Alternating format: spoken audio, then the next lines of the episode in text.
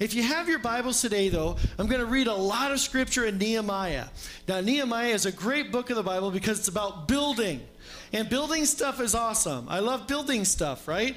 Uh, well, the older I get, the less I like to build big things. But in my garage, I like to build little things. And, and in our series, as we're talking about plans, we're coming to the end of this part about being engineered for things. We're engineered. Uh, to know God. We're engineered to have vision. You are designed by God to have a place in this world. Your unique role is very special and it is it has got great ministry significance. You don't have to be a preacher standing behind a, an awesome pulpit that goes up and down when you push a button. Uh, you, you don't you know you don't need any of that, right? That we are his hands and feet extended to this world. But in Nehemiah, let's take a look at this, this powerful account of history about what God did through somebody who just was listening to God. Nehemiah chapter 1, the words of Nehemiah, the son of Hachaliah. Now it happened in the month of Chislev in the 20th year as I was in Susa, the capital, that Hananiah, one of my brothers, came with certain men from Judah. And I asked them concerning the Jews who escaped, who had survived the exile, and concerning Jerusalem. They said to me, the remnant there in the province who had survived the exile is in great trouble and shame. The wall of Jerusalem is broke down and its gates are destroyed by fire. As soon as I heard these words, I sat down and wept and mourned for days. And I continued fasting and praying before the God of heaven. Notice again about this, as we learned last week, one of the steps to gaining vision two weeks ago is having a holy discontentment. That there's a frustration we come against in life. And the second part of gaining great vision in life is being frustrated that we run into something that seems insurmountable, a, a, problem that always occurs in life, or, or a big task. And because of that frustration, we say, there's something, there's something better. And it drives us. So the discontentment, and dis, right here, Nehemiah has a holy discontentment.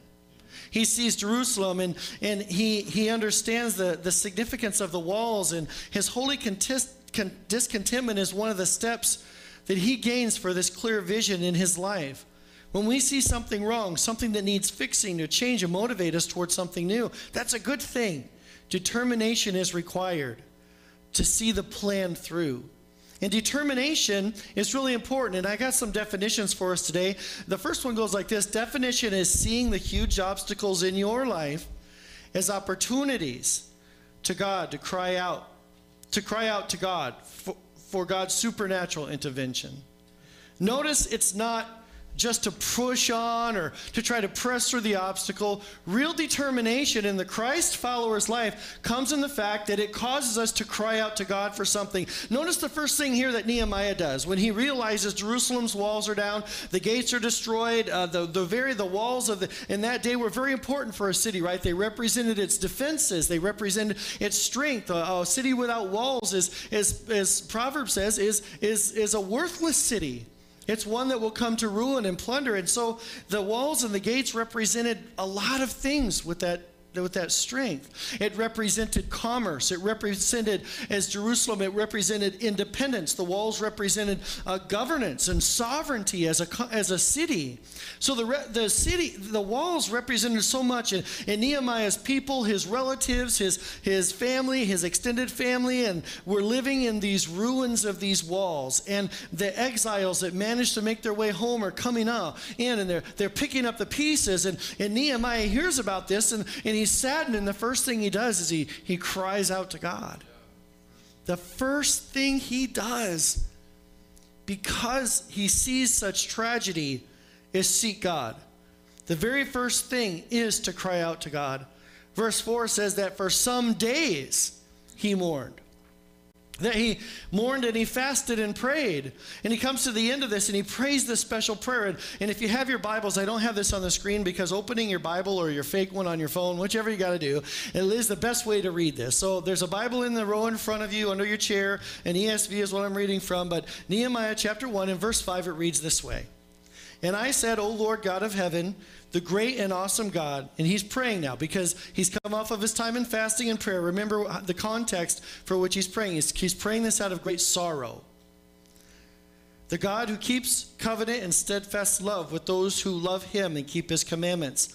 Let your ear be attentive and your eyes open to hear the prayer of your servant, that I now pray before you day and night for the people of Israel and your servants, confessing the sins of the people of Israel, which have, oh, Corona, which have sinned against you.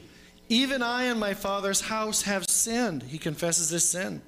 There's so much here, but we must go on. Verse 7.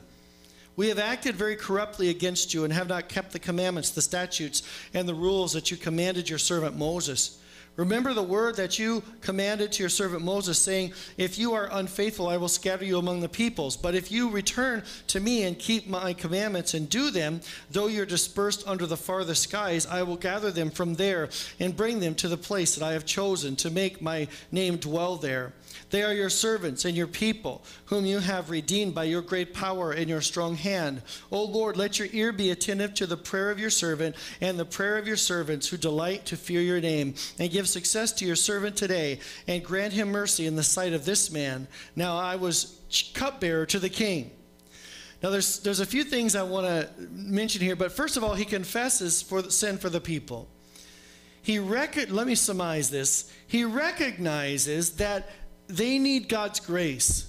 They need His staying hand from judgment. They need His mercy. They are in desperate need of Him to see them as children who helplessly sinned and did something. You know how you are, fathers, when you have a kid that, that does something wrong or poorly or badly. I mean, you correct them, but sometimes inside you're laughing, thinking, yeah, I did that too. You know, you shouldn't have done that, but you know, you're laughing inside because when you were a kid, you did the same thing. But God sees them as a father and he recognizes this. And, and God, in, in, and uh, Nehemiah knows this. And he's telling his father, hey, you know, we've done bad things.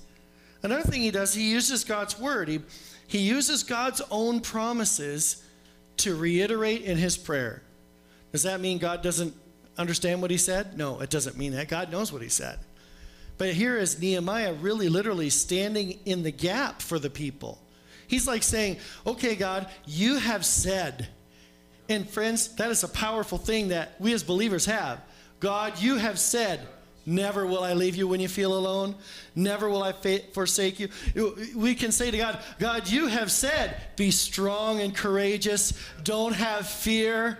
Uh, Lord, you have said not to be anxious for anything, but in all things with prayer and petition to present my request to you, and your peace will invade my life. This is what Nehemiah does. He reminds God of his word, just like we can do. He brings the need of the people then to God. He, he comes before God and he says, Lord, we confess. Uh, this is what you have said. Now, Lord, this is our need. This is the, the root of what we, we are afraid. Uh, the people of Jerusalem, the city walls have been torn down. The virus is spreading. There's no defense. There's no help. And why does he do this? Because he has a glimpse of what the city was and what it could be. He has a vision.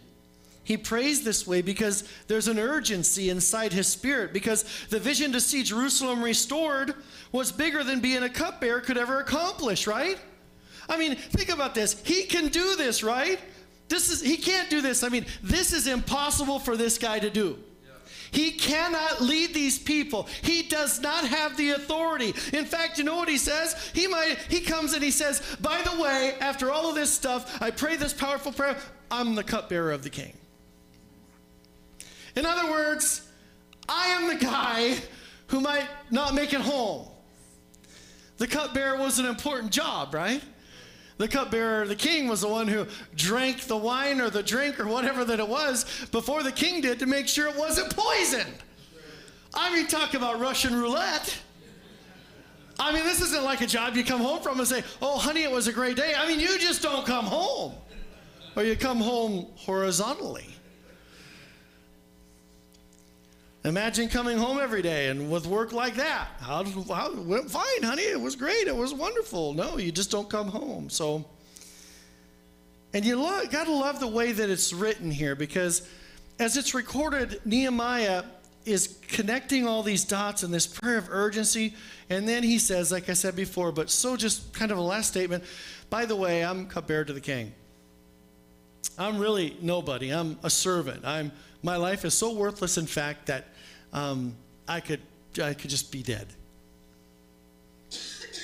it seems very antithetical to the idea of determination for this guy, doesn't it? To say, oh, yeah, God, thanks for that vision, seeing Jerusalem restored. God, thanks for that vision, for seeing me, putting me, seeing me finish college. And thank you, God, for giving me that vision of going into ministry. Thank you, God, for giving me that vision of building that house or doing that career that you've called me to do, for that ministry that you want me to, to pursue and to be in. Thank you, God, for calling me to create that business and start. Oh, by the way, I'm the cupbearer to the king. By the way, I got no money or no know how. By the way, I, it's not possible.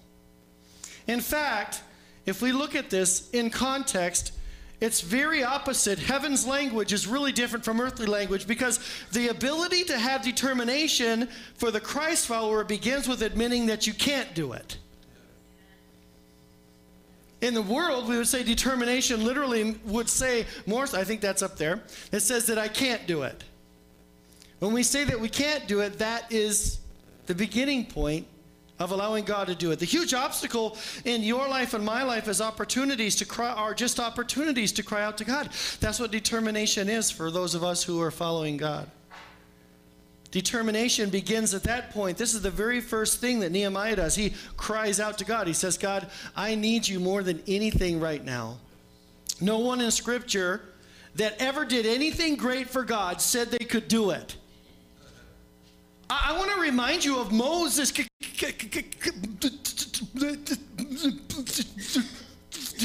Uh, whatever, God. I can't speak. I, you call me a, oh, that's really funny. When I stutter like I do, Moses showed determination when he chose to suffer, though, with God's people rather than be the prince of Egypt. Gideon was the smallest. This is this was kind of the Old Testament Zacchaeus mentality, right? I mean, here he was, and, and he's called by God to do something great. And he says, But I'm the smallest of my clan. I can hear his voice even, but I'm the smallest of my clan. I'm the I'm the youngest among my brothers. Uh, our family's not even connected with real leadership here. If you study it out, I mean, he's he's nobody really. He's he's the smallest. He's the littlest. Abraham, and what does he do? 300 men to defeat the army, the, invading. Abraham, I'm going to have a child. Hmm. God, I'm 90 years old. There's no medical assistance in this day. God, God, it's impossible. Rahab, and we preached about Rahab a couple months ago. Every time it mentions poor Rahab, it says Rahab the prostitute. I mean, the woman can't get a break, even in Hebrews. Rahab the prostitute. Here she was. She's finally the, you know, uh, uh, from her, the progenitor, the, the, the whole town of Bethlehem was born through Rahab's offspring. She marries the guy. The guy founds the town, and, and she becomes through the line. Jesus comes through her, and every time, even though all that happened, still in Hebrews, uh, you know, later she's still called Rahab the prostitute. And she couldn't do it. Joshua, the angel appeared to him. Are you for us or against us? What did he say? Neither. March around the walls. We need a couple you know, Dina, we need, we need some bulldozers in here. It wasn't until Samson became weak that God could really use him. Great men are ordinary men who don't quit, and women. They don't give up. That's what determination is following the calling that God has placed in our life and saying, God, I am willing to do it and pursue it no matter what it costs. Why is this important? Why is admitting we can't so important? Number one, because God's plans are always bigger than we could ever imagine on our own. They're always bigger. Isaiah 58, 55, verse 8 says, For my thoughts are what? Higher than your thoughts. My ways are higher than your ways, says the Lord. For as the heavens are higher than the earth, so are my ways higher than your ways. Secondly, God alone will receive all the glory for what's accomplished through you right? That's the message of Ephesians 2 8 to 10 that, that he writes. He says, uh, By grace you're saved through faith, not, not of yourselves. It is God's gift, not of your strength or works or your ability to perform it, but by God's grace alone. Thirdly, our faith is strengthened when we trust God to accomplish impossible things. You know, faith is really the thing that God does. When God's about to do something great, Armin Gesswein says, when God is about to do something great, he starts with a difficulty. When he is about to do something truly magnificent, he starts with an impossibility. What a great quote. Nehemiah chapter 2, as it goes on, look what happens here in verse 1. In the month of Nisan, the 20th year of King Artaxerxes, when wine was before him, I took up the wine and gave it to the king. Now I had, now remember, this is after he prayed, and he's back to work again with his Russian roulette job, and he comes to the king, and, and, he, and in verse 1, at the end of verse 1, says, Now I had not been sad in his presence. He had always done his job, get this, he had always been serving the king up to this point of his need with great joy, apparently, or at least promoting that. And in verse number 2, and the king said to me, Why is your face sad, seeing you're not sick? This is nothing about sadness. This this is nothing but sadness of the heart. Then I was much afraid, very much afraid. Of course, you would be to the king. You wouldn't talk back to the king. The king could have your head just like, after all, I was cupbearer to the king. I was cupbearer to the king. I believe he didn't say it that way, but anyway. Why should not my face be sad when the city, the place of my father's graves, lies in ruins and its gates have been destroyed by fire? Then the king said to me, What are you requesting? Uh oh. What? Uh, uh, this is not supposed to happen. So I prayed to the God of heaven. He prays before he answers. And I said to the king, If it pleases the king, and if your servant has found favor in your sight, that you send me to Judah, to the city of my father's graves, that I may rebuild it. And the king said to me, the queen sitting beside him, How long will you be gone, and when will you return? So it pleased the king to send me when I had given him a time.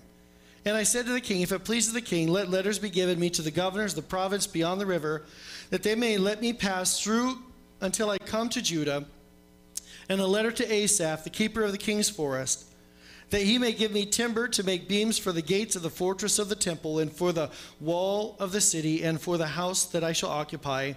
And the king granted me what I had asked for the good hand of my God was on me. This is a really powerful account. He comes to the king who is not allowing travel at the time it, by Israelites, especially someone uh, such as him. It was restricted, if you will. They were looked down upon. They were the scum of the earth. They had been taken over by the Babylonians. They had been in captivity. And here he is coming to the king with such boldness and clarity of thinking and thought and every request that he has. And the king stamps his passport. He gives him the visa. He says, Go and do it. Not only does he do that, he gives them letters uh, allowing him to get the materials necessary to rebuild the temple and to make plans in that place. I think there's some important principles of determination we can pull from this portion. There are a few important things that we learn here from Nehemiah's boldness. Number one, determination is empowered through relationship with God.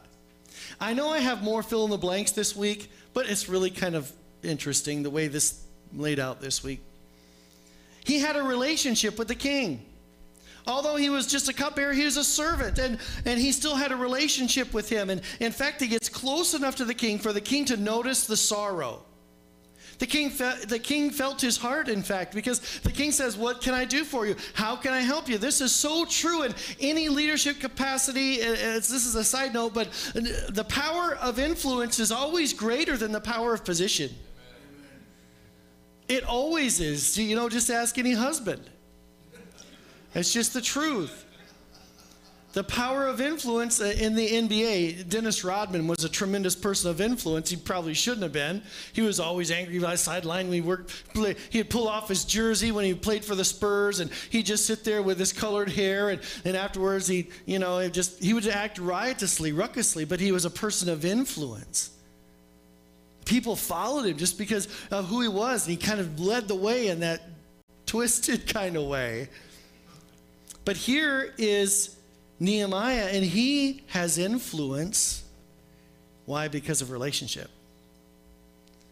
Our proximity to the king is not enough. We can't just be around the king or be around God's people and think that it's enough. It's not enough. It's not enough to just hear about Jesus. It's not enough just to hear about the vision or, or meet with the king occasionally. We need relationship with the king. Number two, determination carefully considers the cost and the requirements of the vision and decision that is and a decision that it's worth whatever it takes. Whatever is necessary to achieve it. Let me ask you some personal questions. This is some probing ones. How determined are you? Number one, are you willing to follow Jesus no matter the cost?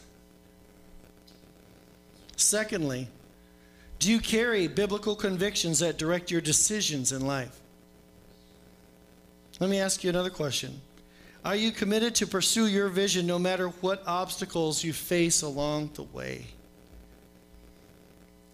Do you have a motivating purpose? And finally, when you encounter problems or failures, do you allow them from do you allow it to keep you from trying again? Reminded of all the stories of Thomas Edison, all, all of his failures of making the light bulb, and Abraham Lincoln's failures in political life, and they both became great people. Thirdly, the strength of determination comes from realizing we're serving God's purpose rather than our own. Nehemiah not only showed determination approaching the king with the plans, he faced opposition from a guy named Sanballat. Now, who has a name like Sanballat? Nonetheless, Sanballat didn't like it. In fact, before the building happened, he faced rumors about the, the planning and the actual physical attack during the building process. The plans were even under attack. He goes to the king, gets permission. Well, there's some people among the king's people that don't like what's going on. And Sanballat says, wait a minute, this is not going to happen and through his prejudice, his bias, and all the other things that we could include in, inside of Sanballat's mind, he was going to make this stop no matter what. Well, Nehemiah heard this, he understood this. And what does he do? He determines that he is doing God's work. And he knows that that will protect him. 1 Corinthians 3:10 Paul writes, "According to the grace of God which was given to me as a wise master builder, I have laid the foundation, another builds on it, but let each one take heed how he builds on it. Friends, it's determination, the root of determination. If it doesn't come from the Lord, it comes from us and it's doomed to fail. I think that there's many who are choosing to follow Christ. Maybe initially we come to Christ and we say, Yes, Lord, I'll do whatever you want me to do. Uh, Lord, I'll go to Africa and, and, I'll do, or I'll go to uh, Southeast Asia. God, I'll go to wherever you want me to go. I'll do whatever you want me to do. And, and, we feel and we sense God's call and His direction in our life. We hear uh, from Him it, through His Word and He communicates to us. Then after a while, we, we lose that fire, we lose that sense of determination to follow it through. God calls us and He places an urgency in us, even for our career or something great in our family. All these things are God inspired in the believer. And we say, after a while, oh, it's not going to happen, and we lose our determination. And friends, we need to understand something that the things that we're building that Paul writes about here in 1 Corinthians chapter 10, they are for eternity. You see, the things that you and I do now are for eternity. I've heard many say that there's someone else's building here in this text of the scripture at Apollos, or but it's not. The builder in the text that Paul is talking about is you. You are the builder. You are the one that's doing this. In verse 12 in 1 Corinthians 3:12 it says, "If anyone builds on this foundation with gold, silver, precious stones, wood, hair, straw, we understand gold, right? I think we get the idea of gold. Gold and, and, and these precious stones, these are tried by fire and only the impurities come out. The gold still remains. But wood, hay, and stubble? How are you building your life? How are you building and constructing the things? Are they built with God given vision or just your own pressing determinations? This is the point where Christ followers, we need to come to the point where our relationship to the King helps us define the mission. If we're out of relationship with the king, we're, we're working in fruitless careers and jobs and, and doing things that never bring fulfillment. But when we have the eyes like, like Nehemiah did, I don't even think he was a builder. He was cupbearer to the king. He's nobody. But when we get the eyes that we're doing this for the God of gods and King of all kings, we begin to have a different outlook because we're building with different materials. And in our life, we're not just pressing through life, we're, we're building our relationship with God through prayer, devotion to His Word. Look at verse 13. Paul puts this more succinctly. Each one work will become each one's work will become clear for the day judgment will declare it because it will be revealed by fire. And the fire will test each one's work of what sort it is. If anyone's work he has built endures, he'll receive a reward. If anyone's work is is is burned, or will, he will suffer loss, but he himself will be saved, so as though through the fire. In other words, here's the bottom line. He's talking about salvation. Salvation is believing in Jesus. We believe in Jesus. The Bible says we're saved. If you believe with Jesus in your heart that God raised him from the dead, you'll be saved. Confession is only added in the Romans text. Confession is not for God. We've often said for many years, and theologically, check me out on this believing in Jesus many times, as Jesus has said, he who believes in the Son has life. Confession with the mouth is not good for anybody but you guys listening. In other words, my testimony, the way that I'm communicating my life, and the things that I'm saying is salvation in this world. Because the Bible says, believing in Jesus, Paul says right here, even though you build all this stuff yourself, when the fire comes, the time of testing, God's judgment, you're going to make it to heaven, all right, but just by the skin of your teeth. All the work that you did is for nothing. And why is that important? Because the things that we are building in this life, this life is more than this life. The things that you do in this life are for eternity. Let me prove it. The Bible says that things are tested by fire. The fire is for the work of God. It's revealed, it reveals the reward. Scripture says, Jesus says in, in uh, Matthew 6 1, Take heed that you do not do your charitable deeds before men to be seen by them, otherwise, you have no reward from your Father in heaven. I'll never forget going this last mission trip and many others that we've gone on in the past, we go to some of these places around the world and there's no social media like there's, there's no televisions in many places. It's totally different. So, what do they have? What do we find oftentimes when we go to the church in these places? We find people that are so devoted to Christ and, and on fire for God because He is all that they have. They are building in their life not just on the things that they can do to impress other people. They are following Jesus because He is giving them their daily bread, literally. Their confidence, their determination to follow Christ is motivated by life itself and the Spirit of God, of course. They are drawn by Him. How much do you invest, friends, in the eternal compared to the temporary? And when Jesus gives His words here, He's talking about the motive. Our motives is what determines the value of our investment. The, the things that we do in this world, the Bible says we will get a reward in eternity for. The Bible even says that the Father Himself will hand out the rewards. So the motive for doing things on this earth that we do now is important to God because everything will be everything that we do just on our own with our own determination and selfish ways is going to be consumed by fire. It's all going to be pushed aside and God's going to just see you for who you are. Did you love me? Did you make me your first church? Do you meet with me? Do you spend time with me in my presence? Are you following the vision that I gave for your life? Are we doing the things? Are we struggling through life? And this is the way God wants us to be. Because eternity and the rewards given to God gives out rewards. Um, in, in Matthew 6 and verse 2, in fact, it says, Therefore, when you do your charitable deeds, do not sound a trumpet before you, like the hypocrites do in the synagogue and in the streets, that they may have their glory from men. That's their reward. It's going to be consumed with the fire. It's the wood, hay, and stubble stuff. Assuredly, I say, they have their reward. But when you do a charitable deed, do not let your left hand know what your right's doing, that your charitable deed may be in secret and your Father who sees in secret will well reward you openly. So imagine getting to heaven, and in heaven, God is standing there and he's handing out all the rewards.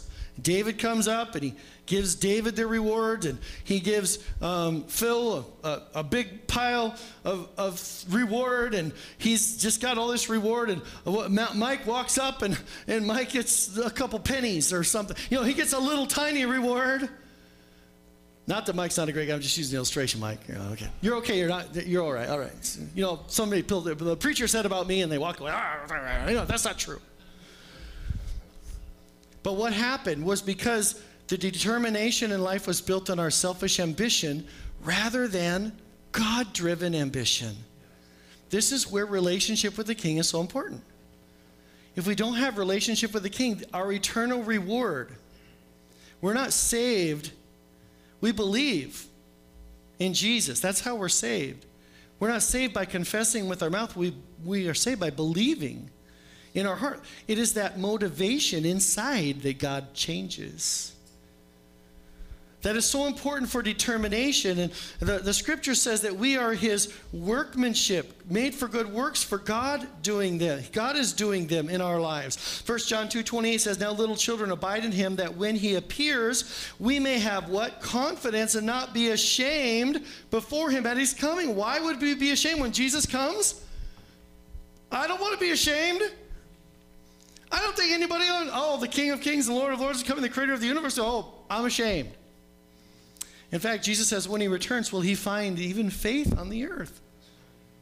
He's not looking for all the things that we can do driven by the, the opportunity to be seen like the Pharisees. Jesus is telling us very carefully that you're saved by believing, but your life of confession that comes out, the things that you do, the things that you produce, are they for the Lord and His purpose driven for your life or for your own?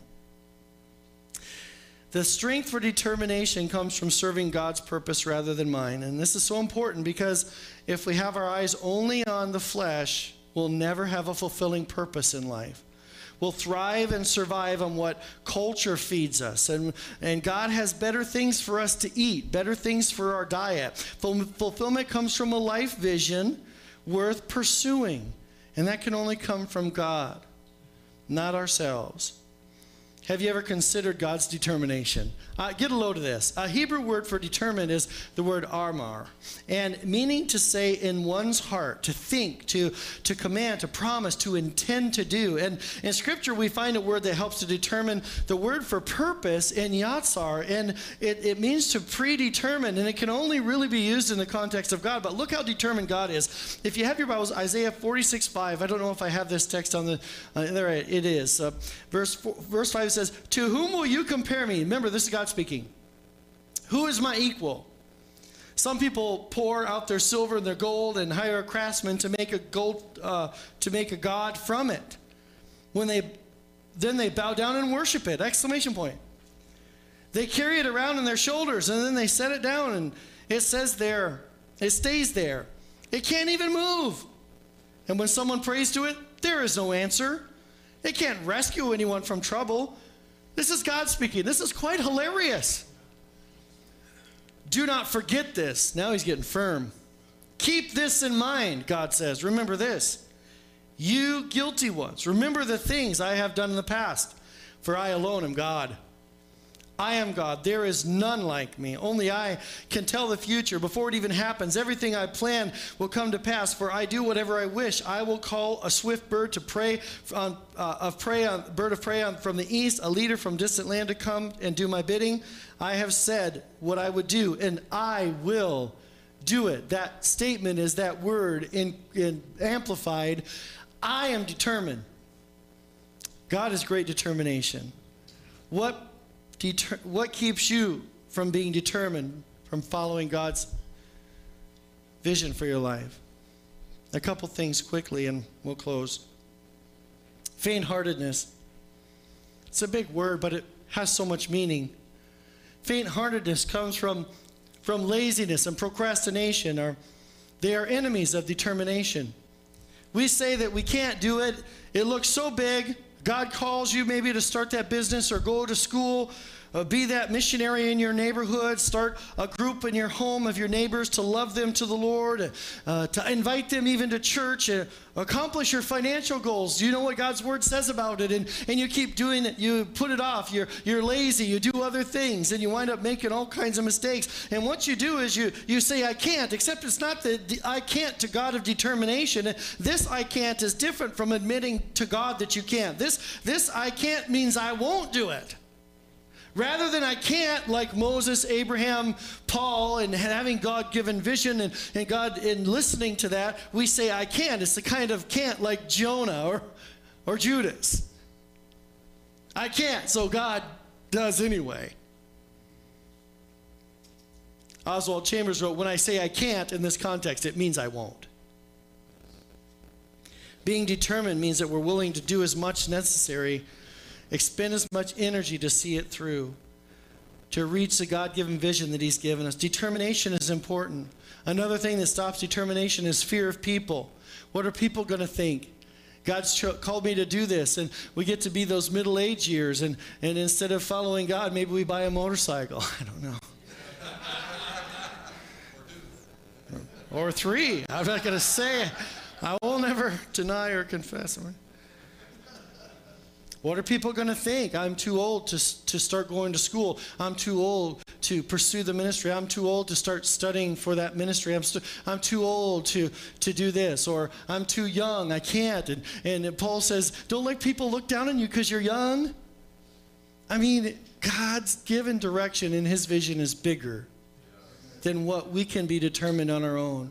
There's selfish ambition, determination, but then God vision de- de- determination is beautiful because God blesses the, the journey with joy rather than pain and heartache and pressing and, and labor and that means nothing, rather joy. It's joy filled because the journey means something. Finally, fear of failure. What if I mess this up? What if I fall on my face? You know what happened to Nehemiah when he finished? Great things. People all gave to the work. Once he got that okay from the king and he starts telling people about it, they start getting engaged. And you'll find that God will send people, friends, in our life, my life, in your life, that will give of their time and their resources to help you along the way. Once you say, God, I'm going to follow your vision for my life, if God calls you, He will equip you, He will open the doors, He will cause the walls of Jericho to fall down. Another thing that happens is Ezra reads the scriptures for the very first time in many years. And this picture of Ezra, and Ezra, you can find Ezra in, there right before the book of Nehemiah and the Old Testament. And Ezra, the Bible says at this point of the dedication of the temple, he opens the book of the law, and all Israel's sitting around, they're just kind of waiting, they're all sitting there tired. And the Bible says in, in, in this, I get this holy silence moment as, as more than 100,000 people were most likely gathered in that moment. They quietly stood. All Israel stood at one time. Wow. That would be cool to see. They all stood, they revered God's word, they put it in high importance. I think that'll preach by itself. I'll leave it alone. What else does he do?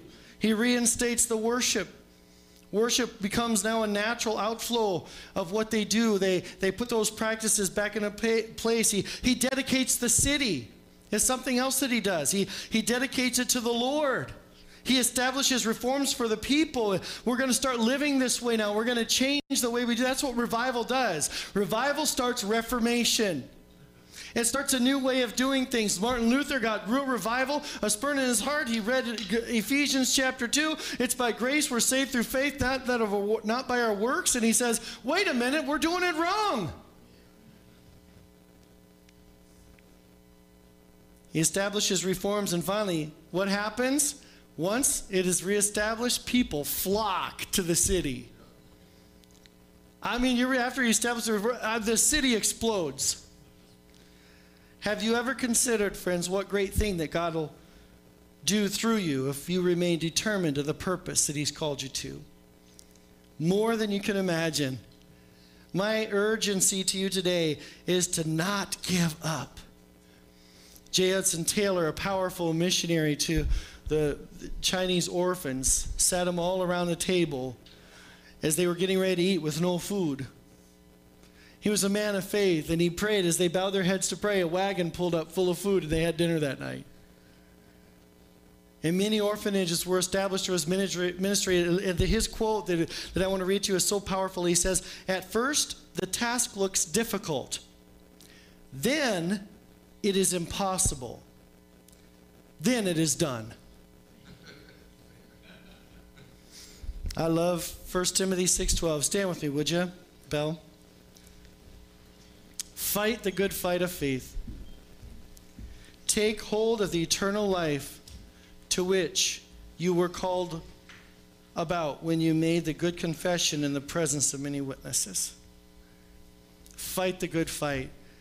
Friend, I want to encourage you in determination. Be determined to follow through the thing that God has put in your spirit. You know, I think one of the first ways that you can do this, or that we can all do this, is to share it with somebody. Tell somebody. Say, you know what? I believe God has called me to do something. And I don't want to not do it. I want to pursue God with everything in me. Would you pray with me about that right now?